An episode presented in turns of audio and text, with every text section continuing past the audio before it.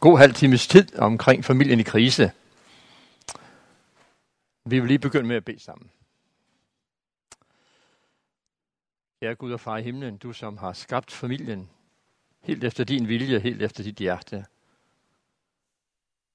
Og vil, at det hele skal være en god oplevelse med hinanden og med dig. Vil du nu være hos os, os som er med her, og ser med og lytter med. Ja, vil du give os det, som du ved, vi har brug for at få, og som ingen anden end du ved og kender til. Og her er det smerte i vores familie, hjælp du os så til at søge hjælp, og ikke give slip, men kæmpe videre. Tak, at det er noget, du vil.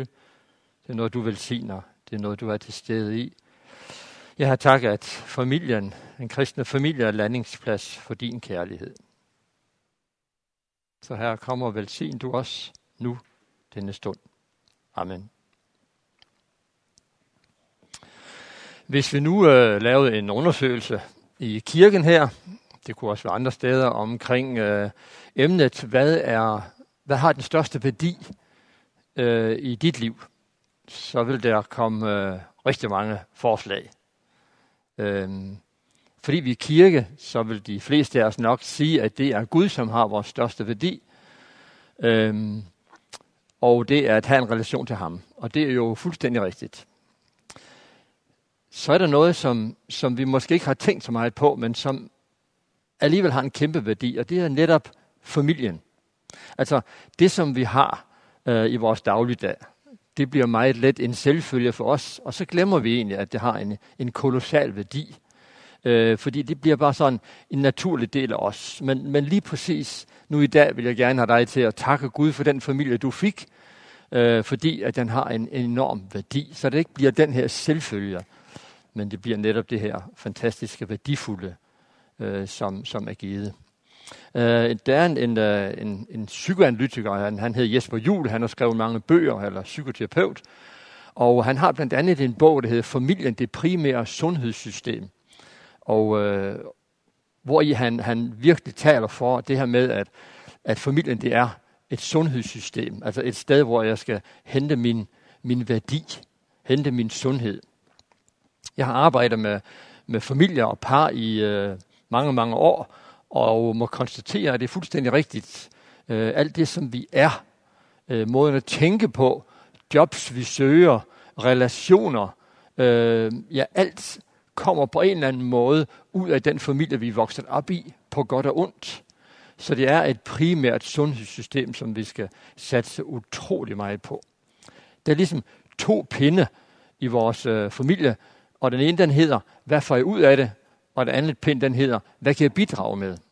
Og øh, lige præcis de to pinde, de her to udsagn, skal vi prøve at, at tænke efter i vores dagligdag, fordi Øh, I vores verden har vi en tendens til, at vi lander et sted, det primært hedder, hvad får jeg ud af det? I stedet for, hvad skal jeg bidrage med? Det har noget at gøre med, at øh, hvis jeg går den vej, det hedder, hvad får jeg ud af det, så får jeg ligesom betaling ved kasse 1 med det samme. Det giver en god følelse. Nu fik jeg noget ud af det. Øh, og derfor kan jeg blive afhængig af det her med, hvad får jeg ud af det? Og når jeg har familier i krise til samtale, så sidder de alle sammen med sådan en, en overskrift, det hedder, nu skal jeg fortælle, hvad jeg så ikke har fået ud af det. Men vi skal også prøve at have fat i den anden pind, det hedder, hvad kan jeg bidrage med? Og her skal være sådan en, en balance for, at familien må trives og udvikle sig, også når der er krise i familien. Jesus han taler om, at vi skal elske vores næste som os selv. Kan I høre, det er lidt det samme. Elske min næste, det er, hvad kan jeg bidrage med som mig selv? Det hedder, hvad får jeg ud af det? Og der må være en balance her, hvis familien skal trives og have det godt. Så nu er det ikke nogen overraskelse som sådan for Gud, at, øh, at, at familien er det primære sundhedssystem, fordi det er sådan set det, som han har villet helt fra skabelsens morgen af. Hvis I går ind og læser i 2. Mosebog kapitel 2, vers 18, så vil I kunne læse, Gud, Herren sagde, det er ikke godt, at mennesket er alene. Jeg vil skabe en hjælper, der svarer til ham. Altså, det er ikke godt, at mennesket er alene. Vi ved ikke, hvor mange år det er gået. Øh, Adam har måske gået rundt i haven i 50 år øh, og givet dyrene navne og let efter en, som svarede til ham, men ikke rigtig fundet en. Og det konstaterer Gud så, det dur ikke rigtigt. Det dur ikke rigtigt, så jeg må skabe en hjælper, der svarer til ham. Nu kan ordet hjælper jo godt synes som om, at det er sådan lidt med tommelfinger nedad. Skal min ægtefælle bare være min hjælper? Men øh, hvis vi bladrer lidt om i salme 54, vers 6, så kan vi se, der står, at Gud, Herren er min hjælper. Herren styrker mig. Det ord hjælper, det er altså fuldstændig det samme. Øh, så Gud definerer sig som din og min hjælper, på samme måde som min ægtefælle er min hjælper. Så vi har altså fået to forskellige opgaver i, i vores, vores øh, øh familieliv. Øh, vi er et, men vi er ikke ens. Men det, som Gud siger, når han siger, øh, det er ikke godt, at mennesket er alene, det er, her er noget, vi skal satse på. Her er noget, vi skal arbejde med. Vi må ikke øh, bare lade stå til. Og det er noget af det, som en gang imellem vi kommer til. Vi lader stå til. Øh, det begynder som regel med, at det er jo fordi, vi har det jo godt nok med hinanden, og vi ses hver dag, og vi spiser måltider sammen, og vi hygger os med hinanden, og vi har Øh, i bedste fald også et, et kristen fællesskab omkring Guds ord, hvor vi læser sammen og beder sammen for hinanden. Øhm, og på den måde så bliver familien en selvfølge, og så glemmer vi at kæmpe for den her familie, som er blevet vores. Men altså, Gud siger, det er godt, at mennesket er alene, altså må jeg gøre en indsats for ikke at være alene. Og Gud siger, hjælper ind i familien, altså må jeg være hjælper ind i familien, på samme måde som Gud er hjælper. Og på den måde får vi en synergi i vores familie, som er livgivende og livsbekræftende, øh, når vi tager fat på den. Så pas meget, meget godt på, at din familie ikke for dig bliver en selvfølge, din ægtefælle ikke bliver en selvfølge. Er du godt gift, forhåbentlig, så husk, at du skal bruge en halv time hver eneste dag, kun til jer to, til at se hinanden i øjnene og spørge til hinanden, hinandens trivsel, bede sammen og være sammen med Gud omkring jeres parforhold, fordi det har en enorm livgivende kraft i sig. Øh, jeg har tre gange i mit liv været sikker på, at jeg var blevet gift med den forkerte. Jeg har været gift i 46 år. Det var jeg ikke. Det er jeg ikke. Men, men følelsen fyldte hele min krop. Jeg må have taget fejl. Nej, det er ikke sådan, at jeg har taget fejl. Det er sådan, at nu kommer det kamp i en familie, i vores ægteskab, og der må vi gå ind og kæmpe. For Gud har sagt, det er ikke godt, at jeg er alene, altså må jeg kæmpe for at ikke at være alene. Han har sagt, at jeg får en hjælper, altså må hjælperen hjælpe til, at vi kan få det her fællesskab til at gå op i en højere enhed, så er det, så er det lykkes for os. Så det er noget, som vi aldrig må glemme. Altså Gud og mand og kvinde, vi må kæmpe sammen i den her triklang. Og efterhånden som der kommer flere familiemedlemmer, at de bliver indlemmet i den her, i den her kamp. Øhm, den her øh, øh, øh, kærlige relation, som der er i et, i et ægteskab i en familie, det er, det er glimt af Guds kærlighed. Det er glimt af Guds kærlighed. Når han, øh, når han skal illustrere sin kærlighed til os, så, så bruger han blandt andet billedet mellem forældre og børn, og han bruger også billedet mellem ægtepar. Så her i vores familie, der får vi glemt af Guds kærlighed, når vi kæmper for hinanden og med hinanden, for at det her må lykkes. Øh, jeg har jo det også en sige, at ægteskabet er landingsplads for Guds kærlighed, øh, og det er simpelthen rigtigt. Det er simpelthen rigtigt, men det, det handler om, at du er bevidst om, at her er noget, der skal kæmpes for. Det er ikke noget, der fungerer af sig selv. Det er en levende organisme. Og ligesom alt andet skal holdes i live, sådan skal vores øh, familieliv også holdes i live. For vi bliver udsat for kriser af forskellige slags. Øhm, og øhm, en af de kriser, som vi bliver udsat for især, det er, at øh, når skilsmissen den banker på.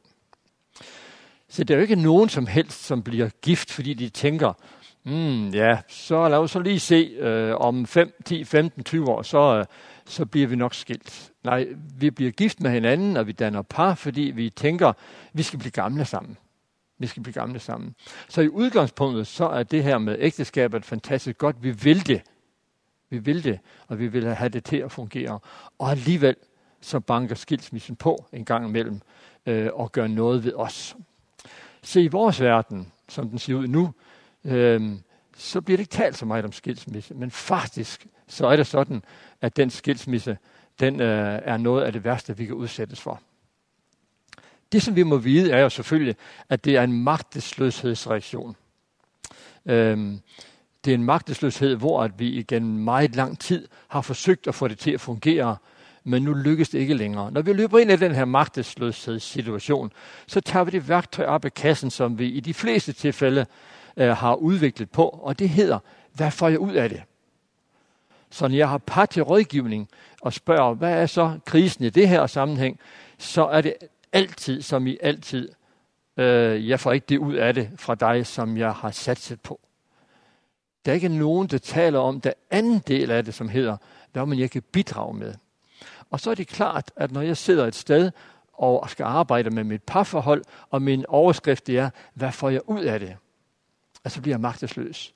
Så bliver jeg frygtelig magtesløs, og jeg bliver mere og mere magtesløs, jo længere tid det går, og jeg bliver frustreret. Og samtidig med længes jeg helt vildt efter, at du vil være hos mig, sammen med mig, så jeg kan få lov til at være ikke alene, men netop være sammen med dig. Så ensomhedsfølelsen, som Gud ikke vil, den dukker også op her. Det at være hjælper, som vi gerne vil, det forsvinder. Og så har vi en krise, som, som desværre meget ofte ender med skilsmisse. Her er magtesløshed.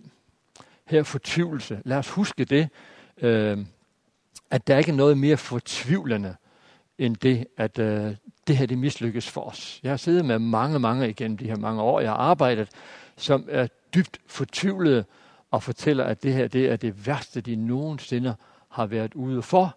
Øh, faktisk så hører jeg nogen sige, øh, når skilsmissen den, øh, bliver en realitet, at jeg vil hellere være død, eller jeg vil hellere have haft min ægtefælle død, end jeg vil opleve den her øh, forfærdelige krise, som den her skilsmisse den er.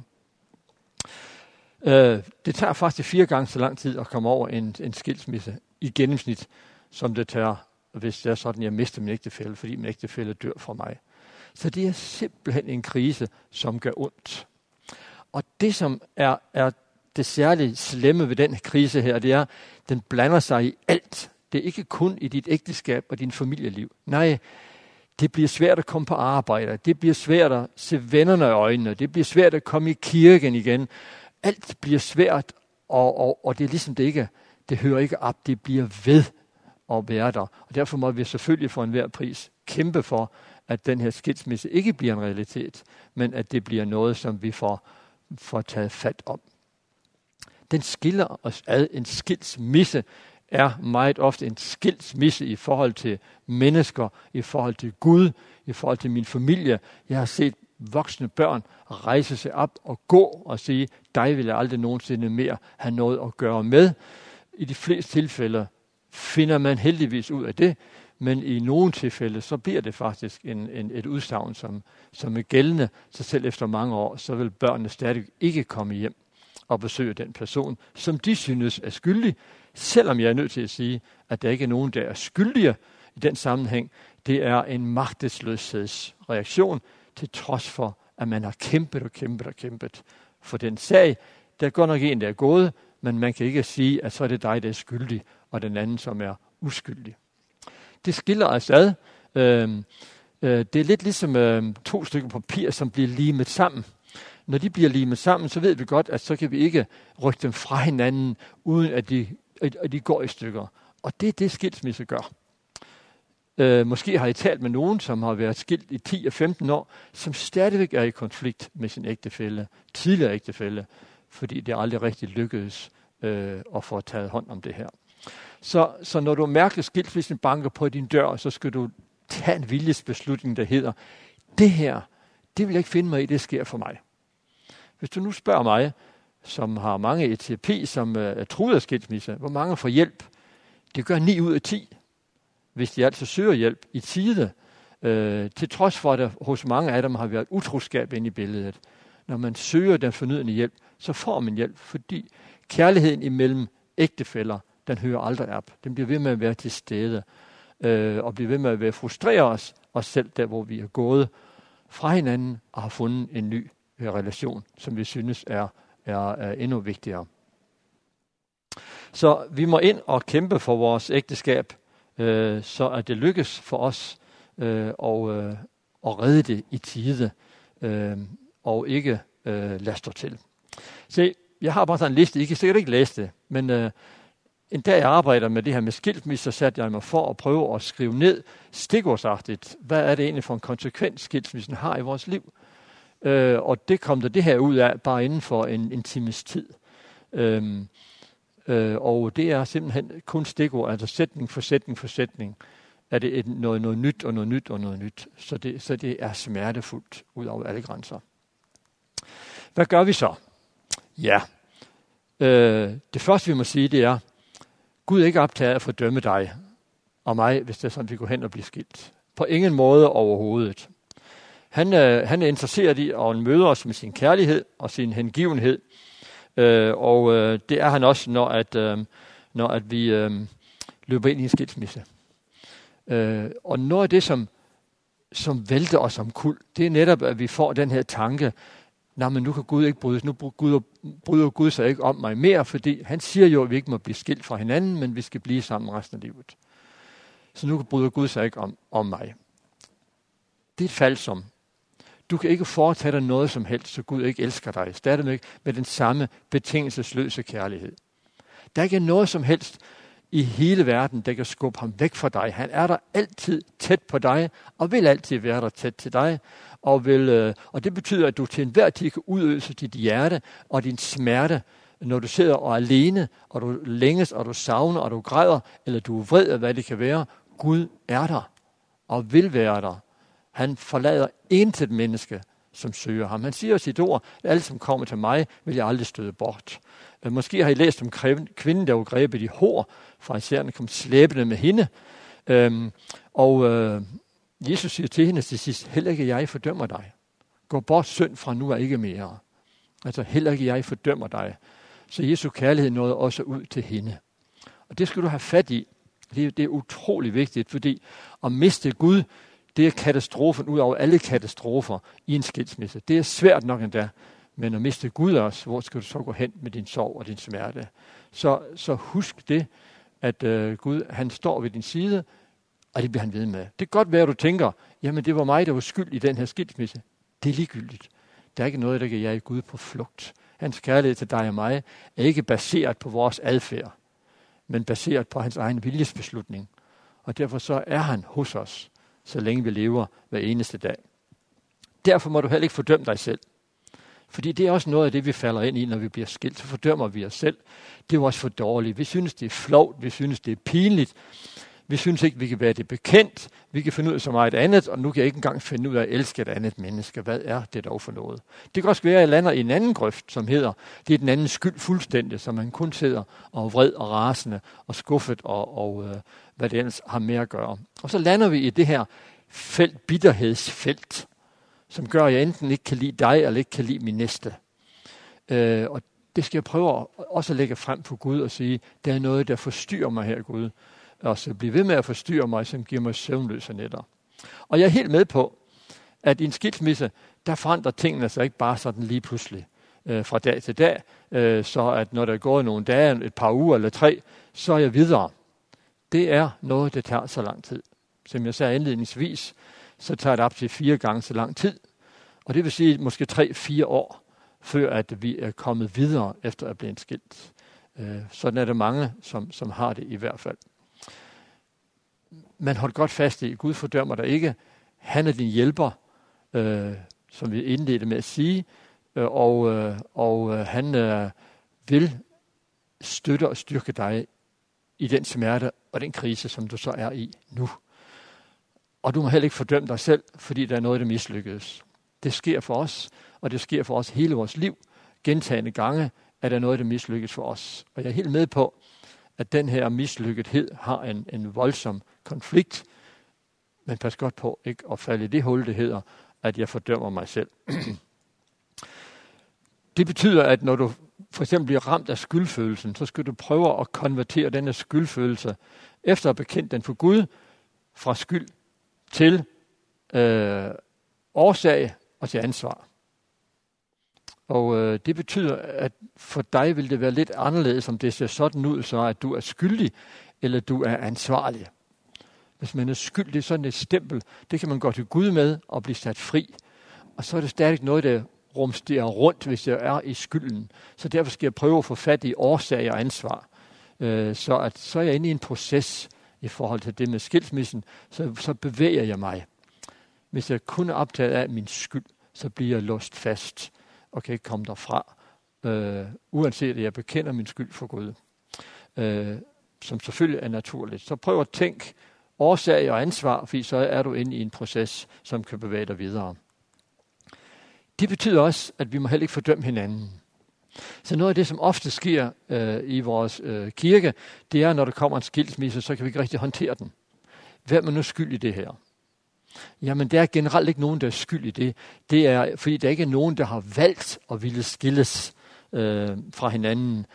Så, så det er ikke det, der er årsagen. Det er noget, der er langsomt gået i stykker.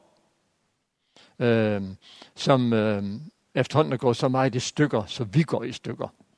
Og det betyder, at det værste, vi kan gøre, det er som kirke at fordømme øh, og pege fingre. Øh, der er altid en eller anden, vi kan pege fingre af. Der er også risiko for, at vi laver fraktionsdannelser, så at, så at jeg holder med den, og du holder med den anden, og, og så kan vi diskutere det. Hold nu op med det. Men prøv i stedet for at tænke igen, der er ikke nogen, der har valgt det her. Det, det, det, det var en konsekvens af magtesløshed over måske 5, 10 og 15 år, som gør, at nu er jeg gået i stykker.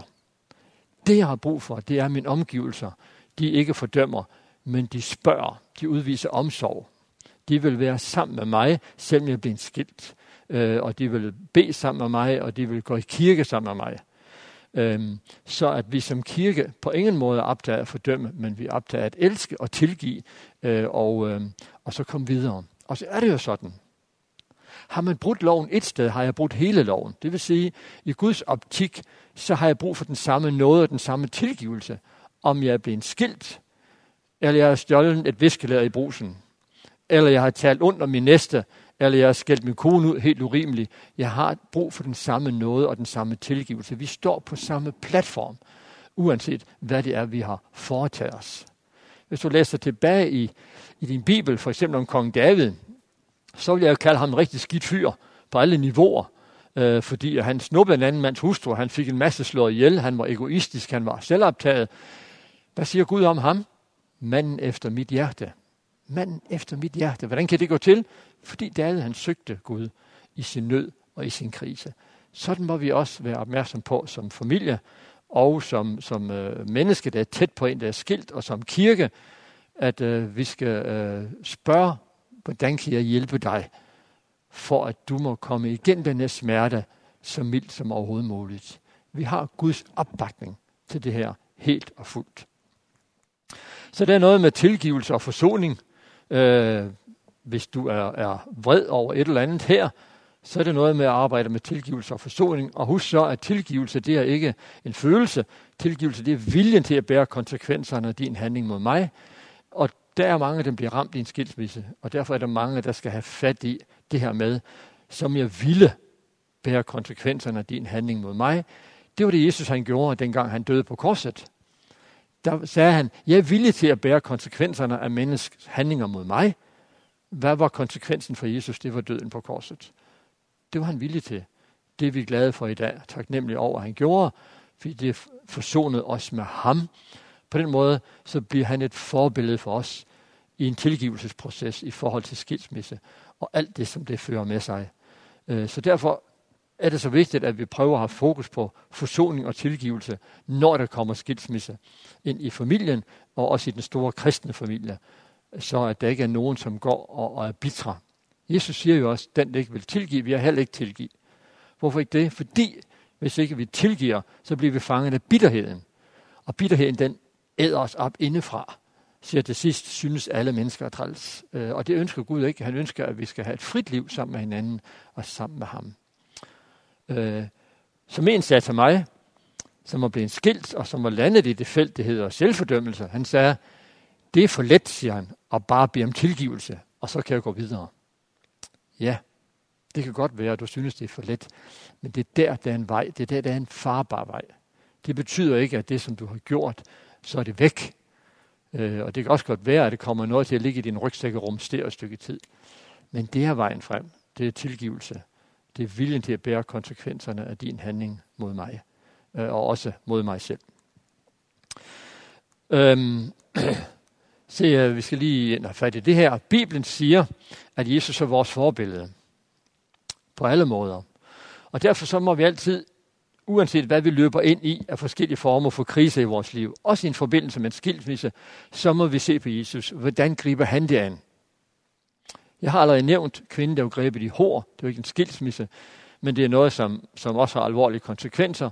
Jeg fordømmer dig ikke. Det vil sige, at Jesu forbillede det er at tage imod den kriseramte.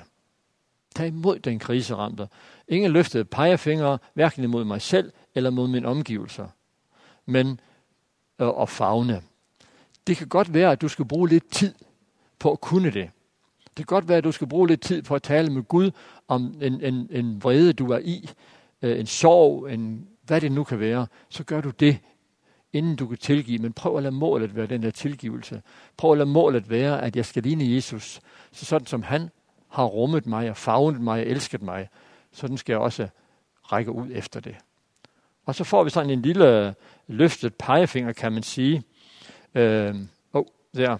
At, øh, hvor der står, den der stopper øret til for den svage skrig, vil selv komme til at råbe, uden at forsvare. Det står i oversprogenes sprog, kapitel 21, vers 13. Altså, vi opfordrer os enormt stærkt til ikke at lukke, lukke øret for den svage skrig. Hvornår gør vi det? Det gør vi, når vi for eksempel peger fingre af den kriseramte, af den, det, som er inde i en skilsmisse, om at foretage nogle dumme valg. Så lukker vi øret til, fordi så synes vi, at, at vi skal formane med en løftet pegefinger i stedet for. Det er ikke vores opgave. Vores opgave det er at være til stede i vores liv. Så jeg møder mennesker, som er enormt kriseramte, blandt andet på grund af en skilsmisse. Her mødte jeg en øh, mand, som havde været gift i 15 år, og nu havde øh, forladt sin kone, øh, og han har underkøbet været hende utro. Øh, men det var ham, der sagde, øh, det her med tilgivelse, det, det føles for let. Det føles for let. Jeg, jeg må, jeg må, det må have en konsekvens for mig på en eller anden måde. Øh, så han kom med dukket hoved, med sænket hoved, fordi han var øh, øh, ramt af sig selv, sine egne negative tanker og, og sin egen bitterhed omkring sig selv. Det fik vi talt en hel masse om. Øhm, og øh, han opdagede, at han har sat fingrene i ørerne for sig selv og for, for sine egne behov, for den øh, kærlighed og omsorg, som han har brug for for andre mennesker. Og da han fik taget de fingre ud af sit øh, øre, så han kunne høre sig selv, øh, så var han pludselig et sted, hvor han kunne tage imod mennesker og menneskers omsorg og kærlighed. Det forandrer hans liv. Øh, så han i dag er, er en glad mand. Han har en, en, en skilsmisse med sig i rygsækken, som øh, jo øh, vil blive ved med at ligge der. Men han, nu lever han med den skilsmisse, øh, for han øh, lukkede ikke ører til for sig selv, men hørte sit eget skrig. Sådan skal vi også øh, høre andre folks skrig. Øh, Jesus er også her vores forbillede. Han hører alle menneskers skrig. Han hører også dit, hvis det er sådan, at du er løbet ind i en skilsmisse af en eller anden slags så hører han også dit skrig og vil være til stede. Både igennem bønden og Bibelen, men også igennem det kristne fællesskab rundt omkring dig, øh, hvor også han er til stede og vil øh, hjælpe dig og vejlede dig og give dig styrke til at komme igennem. Så jeg vil ønske Guds fred for dig fra nu af og fremover. Vi skal lige bede. Kære Gud og far, tak for din betingelsesløse kærlighed. Hjælp os til at række den ud til mennesker, som, som er været i den mest forfærdeligste krise, nemlig en skilsmisse. Hjælp os til, at vi som kirke aldrig nogensinde løfter pegefingre, fordømmer, tager afstand.